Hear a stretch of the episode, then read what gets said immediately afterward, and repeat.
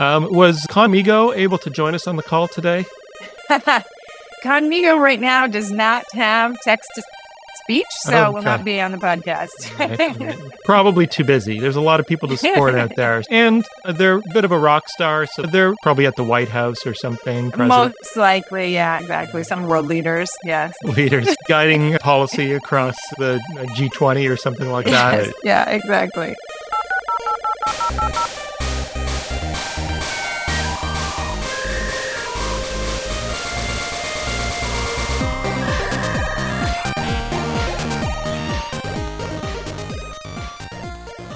I'm John Nash here with Jason Johnston.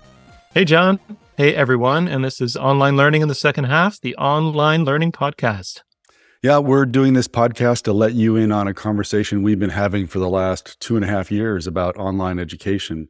Look, online learning has had its chance to be great, and some of it is, but a lot of it still isn't. And so, how are we going to get to the next stage? That's a great question. How about we do a podcast and talk about it? Perfect. What do you want to talk about today? Well, I'm very excited about our guest today. We're going to be talking with Dr. Kristen DiCerbo, the Chief Learning Officer at Khan Academy. Welcome, Dr. DiCerbo. How are you? Good, good. And please call me Kristen. It's great to be here today. It is great to have you here. And we just wanted to start off by just getting to know you just a little bit. Tell us a little bit about your current role at Khan Academy. Yeah. So a chief learning officer can mean lots of different things in lots of different organizations. So at Khan Academy, I lead our content team, our product management team, our design team, and our community support team. So wow. most of what you see on the Khan Academy site is built and created by a lot of the folks that uh, are on my team. And uh, I do not lead the engineers. They're a whole okay, that's good. different group, not them.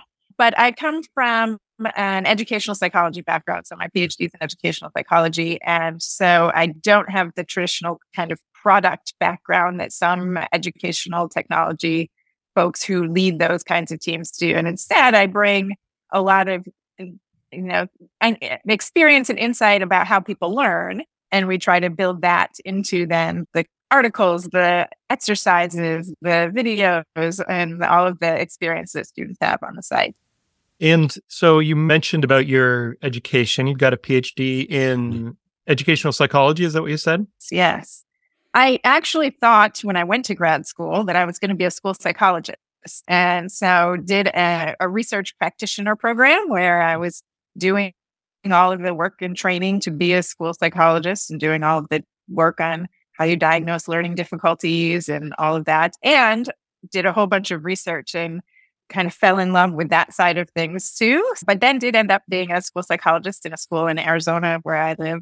One of the schools I worked at had 1,200 kindergarten through third graders, if you can imagine a school. No, I can't imagine. And, and 80% of them had a home language that was not English, which makes then figuring out why are kids struggling to learn quite a challenge, but also really drove home for me some of the potential for education technology mm-hmm. and could see, you know, there's, we have all of these kids who need extra support and extra help and all different levels in a classroom. And how does a teacher, you know, help start to differentiate all of those? So that was a bit of my first thinking about hmm, how do we, how could we use technology to help support these kids? Mm-hmm. So you got a lineup of kids waiting to see you at the school. And then did you just think one day, man, I, would like to learn more about doing this through a computer or through online? Or how did you get into Khan Academy? Yeah. So it's a little bit of a, a winding road. So at first I was, after a couple of years, was thinking I was going to make a career change, thought I might go be a professor. um, and did um, academic job applications. In that process, I got back in touch with someone who had been one of my statistics professors at Arizona State. And he had gone to work for Cisco, the networking company, which sounds mm-hmm. crazy, but Cisco has something they call the Networking Academy program, where they create curriculum and assessments that they give away to high schools and community colleges for free to help students learn computer, net, computer networking skills. And so I got in touch with him to write me letters of recommendation for these academic jobs. And he said, of course, I'll, I'll write you those letters, but you should think about coming to work here. And we're doing this online learning thing. Wow. And we have a whole lot of engineers that are starting to, you know, help us write this curriculum, but we need some people who know about learning and assessment to think about this. And I was like, mm. ah, that's kind of interesting. And the kind of the kicker is, and you can create these things that touch hundreds of thousands of learners every year and really have that kind of impact on the world. And I, so I was convinced and so went to Cisco and spent a good amount of time doing some really interesting things around simulations and simulation based assessment because hmm. it turns out that the high school students would practice on this expensive networking equipment and they'd break it and they didn't know how to fix it. So we said, well, let's create some simulation tools so they can configure this and try those crazy what if questions in a low risk environment and work through those. And then we said, wait, we are, by doing this, we're capturing all of the information about how they're configuring these devices. Why are we giving them a multiple choice test about networking when we can actually see them doing the skills that we're trying to create? And so got into performance based assessments and wow. thinking about how we can use that digital data to understand what students know and can do. And from there, I was presenting on some of these ideas, and some folks from Pearson approached both me and my mentor, who was the one who brought me, and said, Hey, we're starting something called a research and innovation network at Pearson. And would you like to take some of these ideas you've been playing with and try them out in domains other than computer networking? Mm-hmm. and you know think about how this might fit across k-12 and that was pretty enticing and uh, obviously pearson also has big reach and big opportunities so went there and spent a good amount of time there in a research role and then gradually over time as big companies do reorganizations and change ended up leading a team of learning designers and researchers who were working closely with product teams to build in a based on what we know from the learning sciences into some of the, the products, places, things that offerings that were being released at Pearson. And then about oh, three and a half years ago or so, I was thinking about what my next step might be. And I was talking to some friends and said, I think I want something smaller. I think I want to go in the nonprofit space. and I think, you know, I, I was a VP at Pearson. I think I'm going to go like something like a a chief academic officer, chief learning officer. And three weeks later, this job that I have now was posted. And I said, This is what I was just describing. Mm. And it all worked out. And so that's, that's how I got to Khan Academy. Did it feel, uh, going back to your experience developing performance based assessments, and that was in an online environment? Yes. Did that feel yes. different and kind of exciting? Because that seems like that would have been a little cutting edge at the time. It was. So yeah, we're talking like 2006, 2007 mm-hmm. at this time to date myself. And it was. And it still feels like I still look back on some of that stuff we were mm-hmm. doing and was like, this is still kind of cutting edge and in terms of what's going on in the world. So it did feel that way at the time. And I mm-hmm. still, um, you know, I'm still hoping there's a place for some of that. And and then at uh, at Pearson, I also was doing part of this group called GlassLab, that was a, a collaboration with uh, EA, the makers of SimCity, mm. and a big yeah. gaming group. And EA gave us the code to SimCity and said, make a game based assessment in wow. SimCity, which was super fun. um, and we learned a lot and made so we made SimCity EDU, which if you Google it, is no longer in existence and that has some issues and never really got to large distribution, but was a lot of fun to make and a lot of fun to think about the issues around that. Yeah. Mm. That's cool. So you sought something that was maybe nonprofit. Okay, check. Um, maybe smaller, maybe not check. How, well, so Pearson has like 30,000 employees okay. and Khan Academy has 250. Okay, fair. Very fair. but certainly a footprint of goodwill in the place. Yeah. What's it like working at Khan Academy? Yeah, it I have never been someplace where everyone is there for the mission of free world class education for anyone anywhere. Like that, it, it, people, lots of people who work there could be doing other things to, you know, make a lot more money to mm-hmm. be in their space. But everyone is there thinking about how can we help kids learn more and what does that look like? That's exciting and motivating to come in every day, keep yeah. things going. And now that we've, I don't want to foreshadow the rest of our conversation, but now that we've kind of jumped in with both feet into this AI space, it also is kind of exciting because it feels like we're a bit on the cutting edge of in the technology yeah. space, which is a fun place to be too. It is. And no, we foreshadow away. I'm dying to dive into that part. Yeah. Yeah. Yeah. And I was thinking about that this morning uh, in anticipation of our conversation, just how impactful Khan Academy was from the standpoint of the flipped classroom. And obviously, Sal Khan is a huge personality and just incredible story. But even as I was a, a, high school teacher and technologist for a while and using Khan Academy and all those kind of things, and the reorientation of what a classroom could be for my students was in part because of Khan Academy. So it actually, it, it really surprises me that there's 250 people there because there are many okay. ways, and no disrespect to Pearson because they're huge in its own way. But Khan Academy's had a lot more impact on my life and my teaching life and my kids' lives and my students' lives than Pearson has yeah. so far. I think the phrase is we punch above our weight. yes, yeah, like that. As you know, as a nonprofit, we get a lot of funding from philanthropists. And one of the things that our head of philanthropy says a lot is that for the budget of a large high school, we reach tens of millions of students every month. That's a yeah. fantastic tagline. So let's talk a little bit about Khanmigo. Can you briefly explain what Khanmigo is? Yes. So Khanmigo is an artificial intelligence tutor for students and assistant for teachers. So for those who haven't been part of the big AI conversation for the last year, last November, an organization called OpenAI released ChatGPT. Mm-hmm. And that is what in the artificial intelligence world is a generative AI model or a large language model. So it goes and trains on a whole enormous set. Basically, if you can imagine all the information on the internet, like that's a good proxy for the kind of what they, these are trained on. And what they do is, as most folks know, they have played around with Chat GPT, is you can have a dialogue with it and it, it's producing text. You input text and it produces text back uh, to the user. Uh, so that was last November.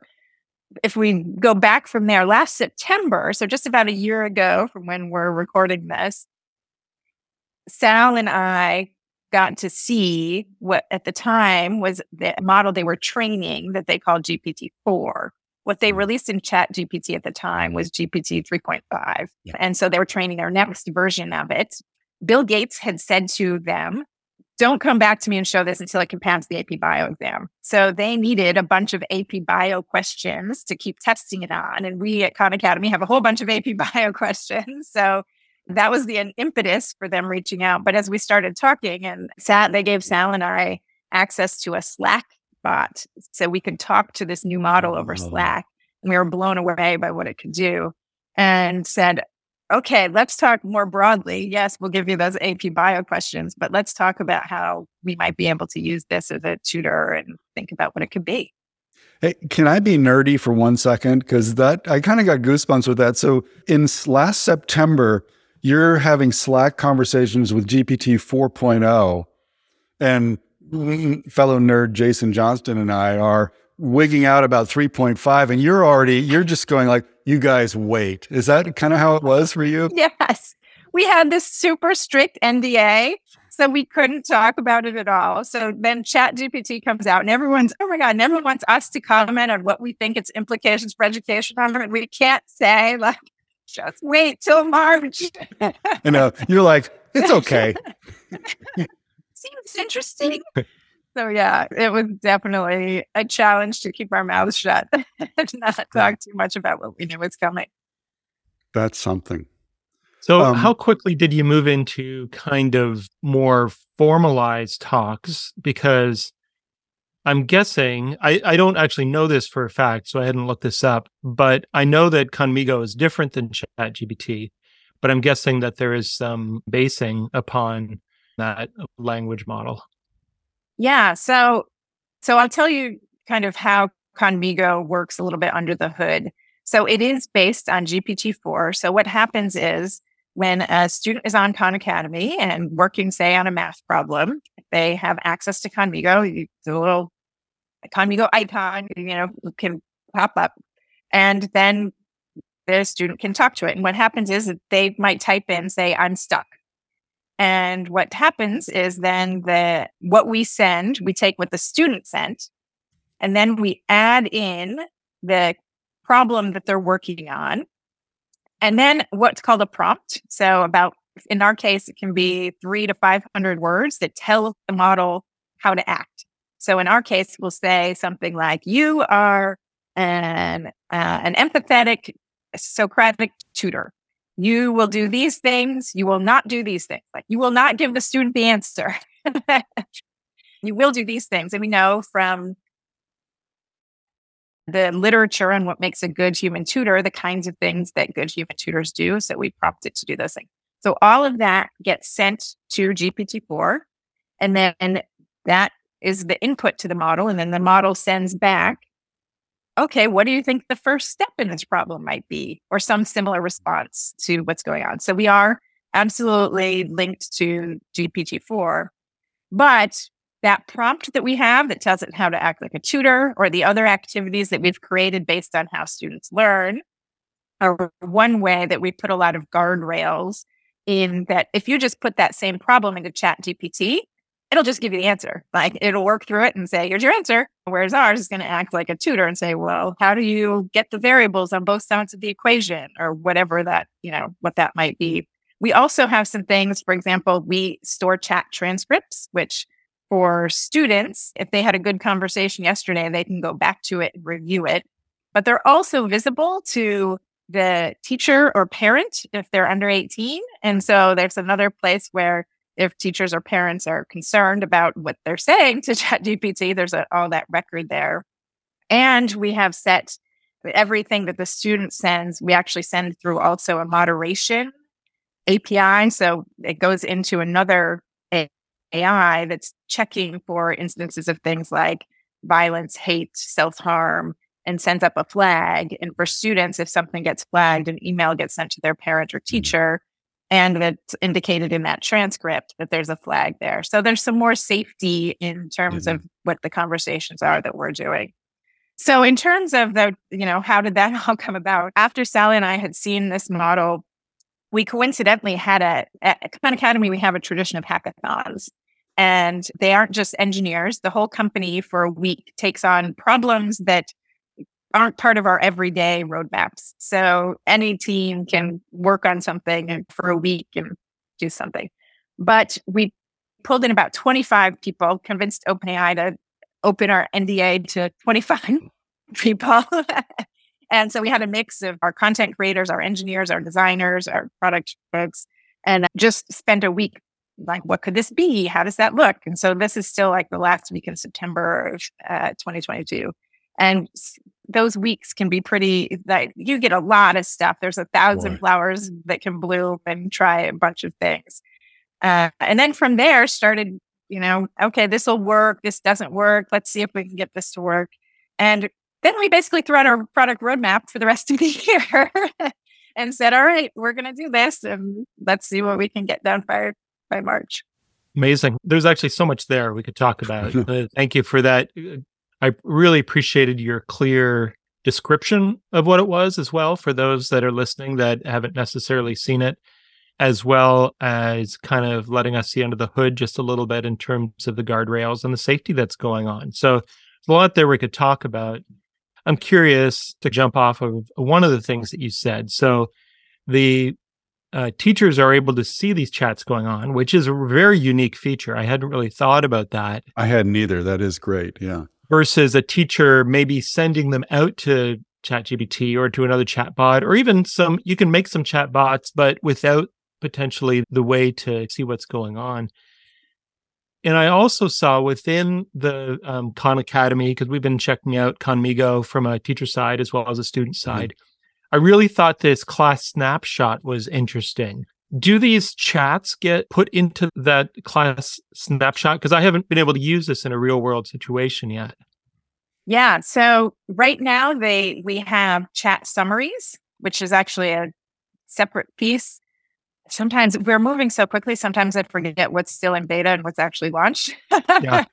um, but so the chat summaries uh, allow you then, instead of having to read the whole transcript, it'll provide summaries of what were the um, big questions that students were asking and what did those look like.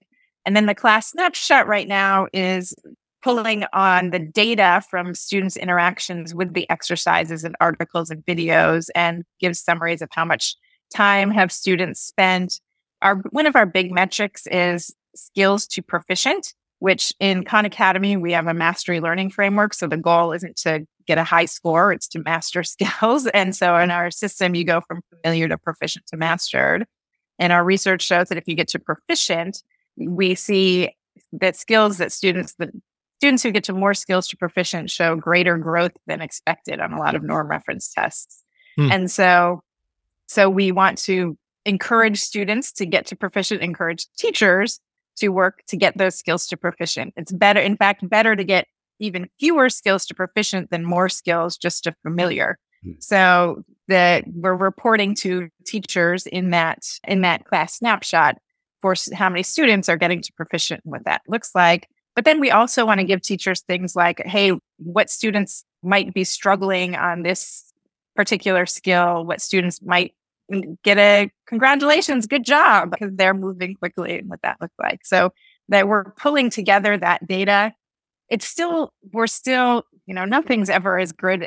there's always opportunities for improvement. So when I look at it, I still think there's opportunities to even give teachers more help about, and you could do this with them, and you could make suggestions for things for teachers, but at least we're summarizing the data mm-hmm. for them. And it can, and then the teacher can have a conversation with Khanmigo and ask some detailed questions about what's going on in the data.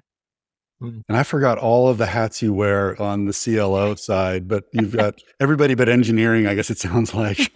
and so if Khanmigo is what one might call a GPT-4 powered solution, what kind of pain points did you discover amongst teachers that Khanmigo addresses that say core GPT does not? I mean, we've talked about some of these features, but as you as we think about the jobs to be done that teachers are trying to do, what did you discover out there? Yeah, so the first thing I come from the, you know, the learning background is what are the learning problems that teachers struggle with? So if I'm in a K-12 space, if I'm in high school, I've got 150 students across my five classes, you know, that I'm yeah. trying to work at. And it's really difficult to give that individual attention to students. So I was in a classroom actually here in Phoenix that was doing some testing with Khanmigo. And they're actually in our Howard College Algebra work. So we have a partnership with Howard University and National Ed Equity Lab where students work through and get mastery on a college algebra course on Khan Academy, take the Howard midterm and the Howard final, and then mm-hmm. get three college credits from Howard for doing that work, which is a whole other podcast wow. we could talk about. That's cool. um, but so there's one teacher and there's all these students, and they're doing a lot of independent practice on Khan Academy. So what happens, of course, is they get stuck on a problem. And so they raise their hand and they're sitting there waiting. And uh, Ms. Alvarez is doing as much as she can, going from student to student, but you know wants to give each student mm-hmm. that she's with enough time. And so what happens is the students were able to ask the question to Khanmigo. Wait, not getting to the, the right answer here. I don't understand this. How do I subtract, you know, two from both sides? All of those kinds of things. And so it's that piece when students are working we go way back to you know our friends and talking about zone of proximal development that that place where you're most mm-hmm. learning is a place in between where you can do things independently and where you need a lot of support you like you're really learning if you're working in a place where you just need a little bit of support to get over Khanmigo can really be that individual support right at that place where students just need a little nudge to get on to where they're where they need to go so that's a big use case for us in thinking about that. Mm-hmm. There's also some other things, just we know teachers are always asking about how do I motivate my students? How do I keep them going? And so there's some things like we have an activity that's called Chat with a Literary Figure. And so you can, of course, go and read a Wikipedia page about Jay Gatsby. But if you can have a conversation with Jay Gatsby that's more engaging and more interesting and keeps some of that motivation and interest Mhm. there where students are. So we're Mhm. trying so a lot of those things like chat, do that. We have a debate activity where students can debate with Khanmigo on a bunch of different topics that we have set. And all of those things are things we're trying out, seeing how they work, seeing how students react to them, how teachers react to them, and what that looks like. But so there's certain there's the individual individualized tutoring piece, and then there's the engagement piece. I think are 2 Mhm. big Mhm. problems that we think this can solve.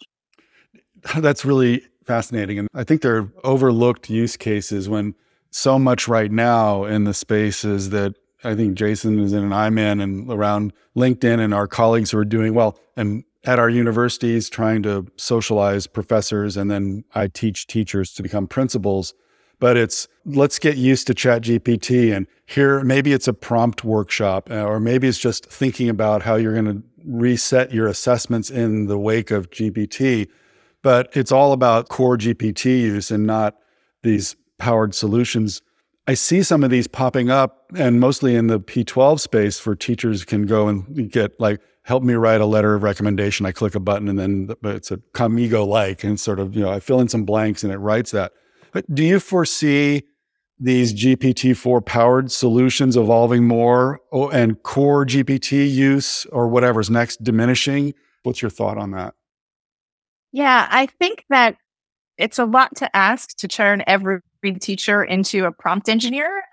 and so Yes. I think these solutions from people that can generally understand the problems of teachers and students are going to be the way that this technology can actually get into the hands more widely into the education space as a and so the all of these solutions that are powered by these large language models, I think are going to be the way to go as opposed to raw, raw GPT.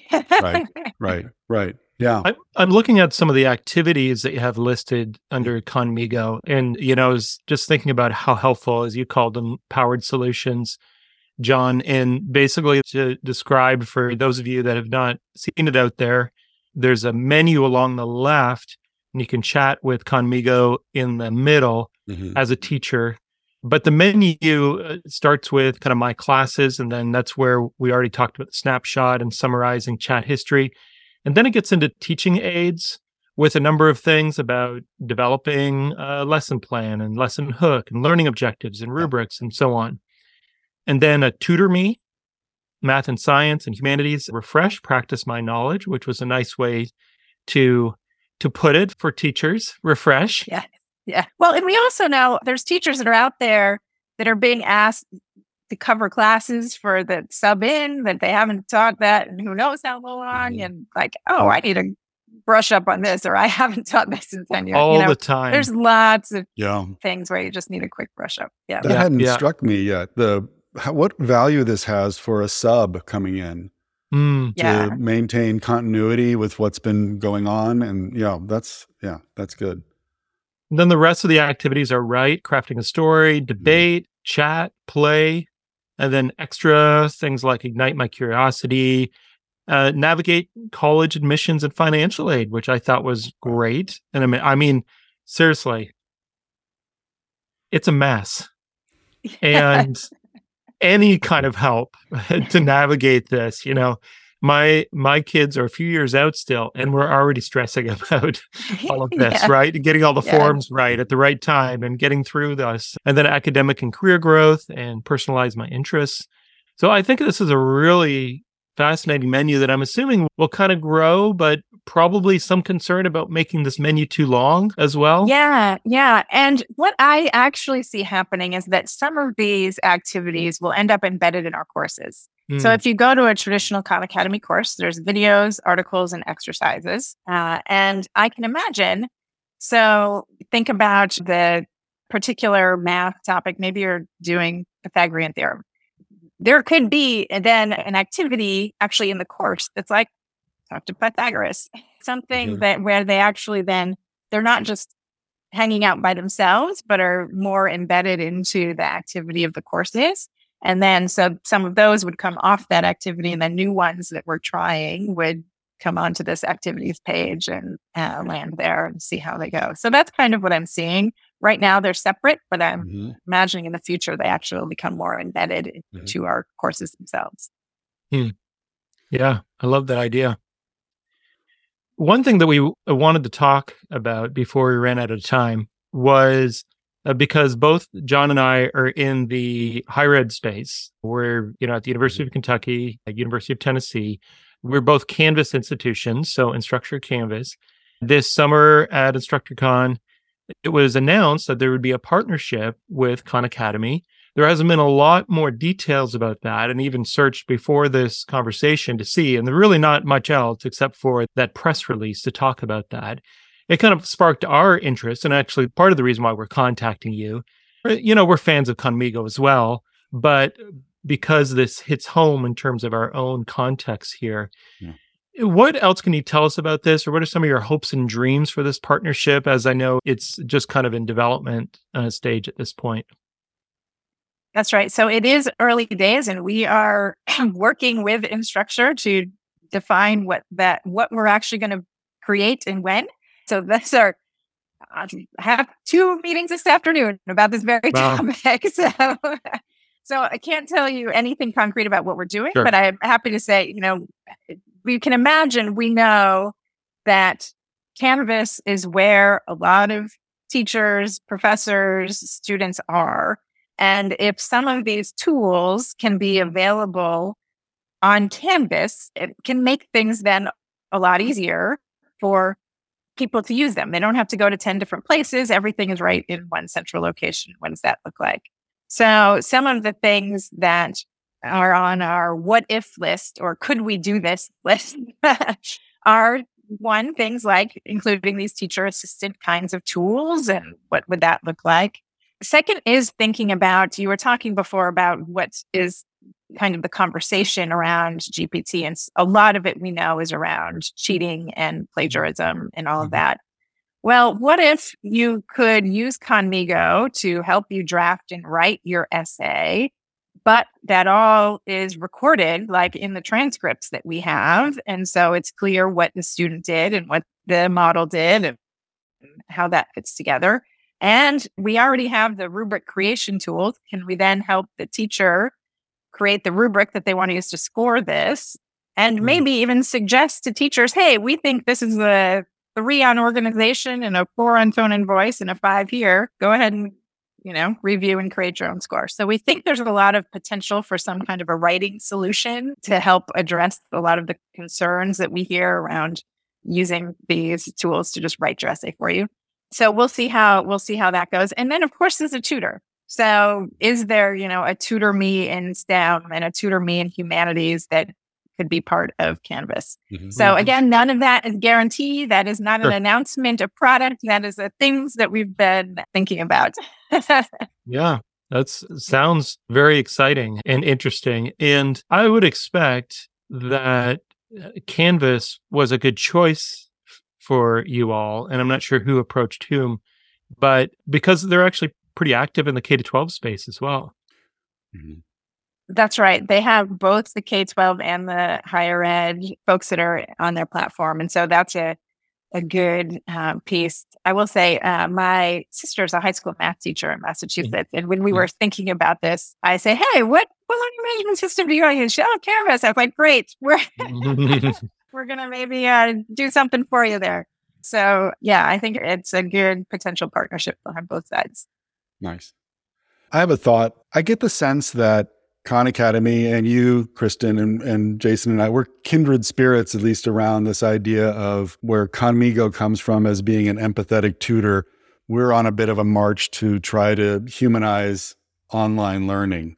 And so as you start to think about the ways in which Khanmigo has been positioned as a support for teachers and also I'll be honest. I mean, Jason and I are not really pleased with the level and quality of the instructional design that most professors bring to their online experience. Learner input is really not a part of course design as much as we would like. I'm not saying it doesn't exist, but as you think about our mantra of humanizing online learning and then thinking about potentials where Canvas and Khan Academy could come in. What are your hopes for that and how do you see your tools helping advance that? It's a good question and there's I I have a number of thoughts. We'll see if I can get them out clearly here. So first is there's a lot of research in the ethical aspects of AI about not anthropomorphizing it and making it clear for someone that they are talking to uh, artificial intelligence. They're mm-hmm. not talking to a human and being careful about that. And we've done a number of things and our language is very careful with Khanmigo. It's never saying things that make it seem too human and it doesn't have a human name on purpose and, you know, some of those pieces. So we don't want the AI to become your best friend. Like that's not a healthy relationship. But what we do hope is that it can do some of the things that let the humans do the human part. And so if the classroom teacher or the professor isn't spending all the time on some of the things that Khanmigo can help with, can they do more of that, help understanding the student as an individual, understanding what they need, understanding their goals and their progress towards those goals, and working with the students on those kinds of things that then can help the student actually build that relationship with a person as opposed to the AI. And I mean, we know in the K 12 research world that if a student has someone that they think really cares about them in the school, their graduation rates are significantly higher, their going on to college is higher. So having being able to free the humans up to do the human things seems like a really important goal.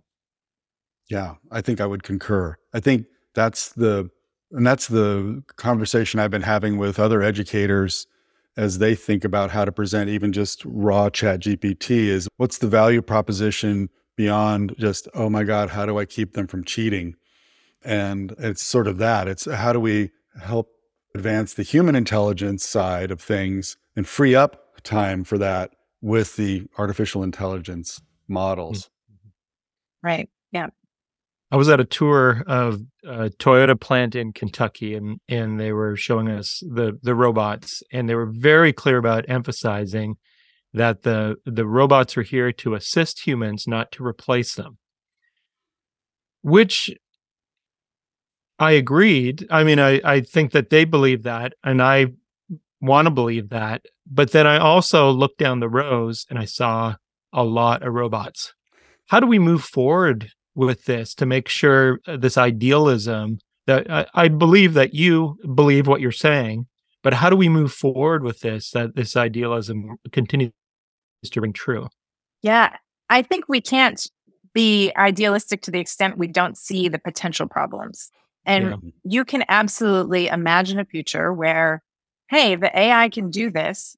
That human stuff, it's not that important. We don't actually need that many humans to do all of this that's on all of us together to push back on that and to say, no, the human part is the important part. Mm-hmm. And we do need that many teachers. And that means we need to support paying that many teachers and mm-hmm. all of the things that go in that policy sphere, which is put out of my realm of mm-hmm. expertise. But I think because what we're doing has the potential to have impact there, we would be remiss if we weren't thinking about how we need to make sure that we are maintaining those commitments to how important all of those human things I was just talking about are. Otherwise, um, they're going to get pushed to the side in favor of technology. So we all have to continue to hold hands and agree that yes, these are important things that are worth pushing for and mm-hmm. committing to as the technology advances. Mm-hmm.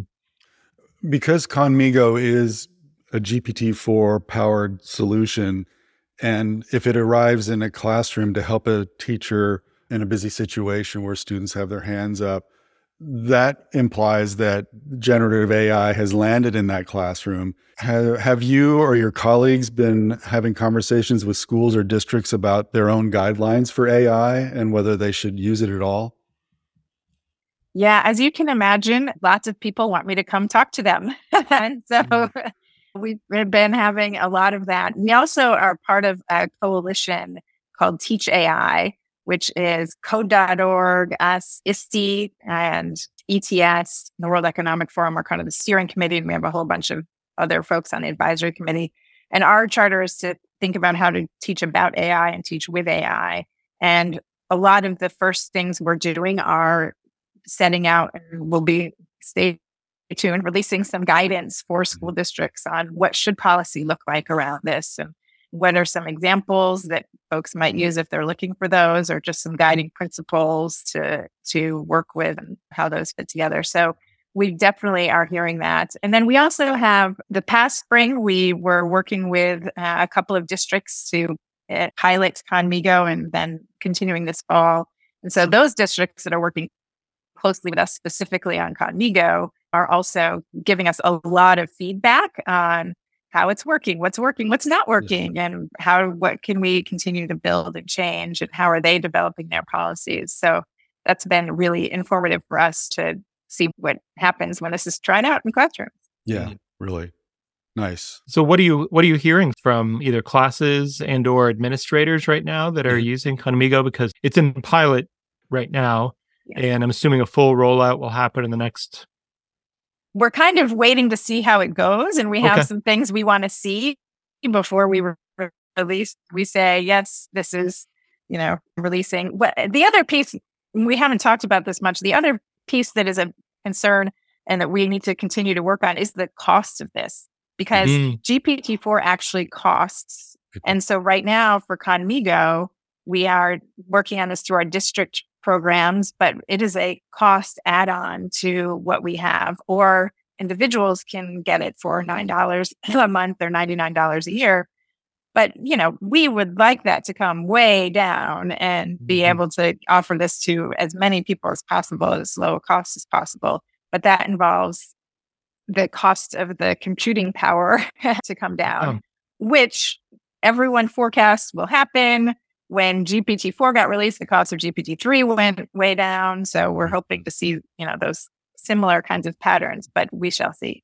Sorry, that was a little tangent to the question. No, that's, that's helpful, yeah. No, that's good. So in terms of what we are seeing now from districts, there's some things around just specific features. So when we talked to district administrators, they said they actually wanted to also be copied in on those flags I was talking about mm. on moderation. So they go to the teacher now, but the district said, you know what? If there's violence or hate or threats of self harm, we actually want to get those warnings too. So things like that. It's, okay, let's yeah, make that happen and how those work. We heard from uh, teachers when we first released for teachers, we just had a couple of activities and was really through talking to teachers who said, Hey, could this help me unpack a standard and make learning objectives? Hey, could this help me write a rubric? I can never figure out how to differentiate level two and level three in a rubric. Could it help me with that? And said, Sure, let's give it a try. So, a lot of what you see now in the teacher activities are the result of some of the early feedback we were mm-hmm. getting from teachers that then we turned into new activities that they could do, uh, which is fun. And then we look at for the students, we are doing, we do student interviews and all that. We also look at our data and we see which activities are the most used mm-hmm. activities, mm-hmm. which Tutor Me STEM is far and away the most commonly used activity. But Craft a Story does pretty well too, which is set up so that yeah. the AI writes two sentences and the student writes two sentences and the AI writes two sentences and you write a story kind of together like that. And students seem to catch on to that one quite a bit mm-hmm. as well. I was playing with the teacher version this morning before we met, and I did notice that the Khanmigo asked me to put the standard in when I was going to do some outcomes work. And so I think that's a nice uh, aspect for teachers because they're so wed to that. But then how do they know they've really tied things in? And so that just handles that. Mm-hmm. Yeah, absolutely. It is the case that if you just put in the standard code, so in, for instance, a state standard usually has some code that's, you know, mm-hmm. MA.3.2 for a math third grade thing. It does not do a good job of just reading those codes and does not seem to have those. So we do ask that you type put in the whole standard language. So there's some things that are, you know the models still don't yeah. do well, and we need to work around. Mm-hmm. One of the things I really like too about Khanmigo versus just directly working with ChatGPT is this kind of prompting you forward. And so if you started down the road, like say by creating a lesson around a particular standard, it continues to prompt you forward to help you help guide you give you some example of some next prompts that you might do might ask some questions about what you want to do next or how about doing this next and i really i appreciated that kind of guided inquiry that you don't get with all the other llm models unless you pre-prompt it to be that kind yeah. of model so yeah that is definitely something we've designed into it I refer a lot to this framework by Mickey Chi and Ruth Wylie, who were at Arizona State, not just because I'm an alumnus and appreciate people from ASU, but it, they call it the ICAP framework. And basically, as students move from passive to active to constructive to interactive activities, learning increases. But it's the same for all of us as we're designing lessons or what that is. And so constructive is, you know, when you're creating something yourself, but the interactive is when you're actually working with eh, the research is on people. So it's researching with another person.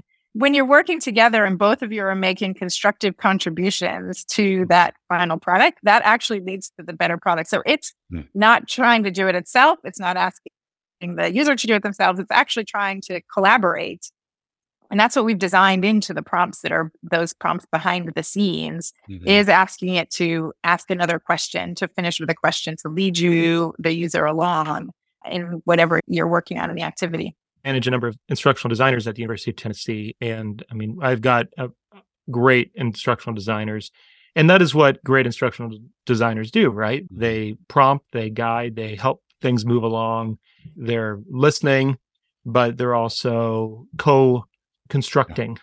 together. And that makes for a really exciting dynamic. And I think that there's some space for that with a, a chat bot or with a, a chat GPT kind of tool like Khanmigo. Mm-hmm. Yeah, absolutely. That is definitely what we're going for. So I'm glad that came across. yeah. You know, I've got a I got kind of a final question here. You know, Khanmigo is super cute. They're always there for you, helpful, supportive, smart. What's Khanmigo like in real life? I mean, you've got the inside scoop. Is this really all there is to Khanmigo, or is there like, you know, what are they like? Khanmigo is whatever you make Khanmigo to be. and so this is an important point. We are, are still in control of the machines. so we are telling Khanmigo to act that way and to interact that mm-hmm. way. So it is driven by the personality that we at Khan Academy have given to Khan Khanmigo. And that's a, it's definitely important to know that that's because of the work we have done, not anything inherent in the large language models. Yes. Well, that's good. And I think it's a gr- another great distinction about what makes Khanmigo different than just uh, sending your students to ChatGPT, certainly on any level. And I think certainly, I think as the student gets older, I think they're going to need to figure out ways to wield that wide open space, right? Yeah. But as they're younger, there are lots of ways in which you want to guide it a little bit more and make it a safer space. And I really appreciate, I appreciate that. I appreciate that approach. Mm-hmm. I do too. I appreciate the. I've just even in this call, I mean, I, have come to appreciate more the effort going into what do we call it, Kristen? It's a multi layered prompting scheme that's going on in the background to bring back those responses. But it's the, the some of the best prompts I've seen in sort of raw GPT use for, say, guiding teachers interactively to set uh, clear, measurable learning intentions and then create activities to do that they're four page prompts. They're long and they yes. work, but yeah. they're really beyond the the realm or scope of most teachers to think, oh, I need to put in this four page prompt and then go through this process. Whereas you guys have built in the four page prompts. I don't know how long. Yes. I don't know how long all that is back there, but to bring really high quality and interchanges between learners and the and the machine, but also between teachers and learners. Yeah, absolutely. And yeah, some of the prompts are pretty long. And sometimes if they get too long, the model stops reacting to all the parts of them. So we do have to do some things, but called prompt chaining and some fancy new mm-hmm. things that are were developed, you know, just being developed. But yeah, all of that is the idea that the teacher doesn't have to be an expert in all of this. I do think in the future, as you were saying, that people are going to have to learn some prompt skills, but it takes a lot. It has taken us a lot of experimentation to get to where yeah. things are. And that's not something your average teacher has the time to do. No, no that's great. Well, Kristen, thank you so much for this conversation. We will, in our show notes, online learningpodcast.com, we'll put in links to Khan Academy, of course, and Khanmigo, and where you can sign up and give it a whirl. And yeah, we just really appreciate you taking the time to talk with us about this. This has been a great conversation. My pleasure. Thanks for all the good questions. No, you're welcome. Yeah, thank you. And for all of you listening, I hope you uh, jump in with us on the conversation on LinkedIn. And we'll put that link in as well. We'd love to hear what you think about this episode and what else we should be talking about and thinking about in regards to this. Thank you so much. Thanks, John. Thanks, Kristen. Great talking to you. Thanks, everybody.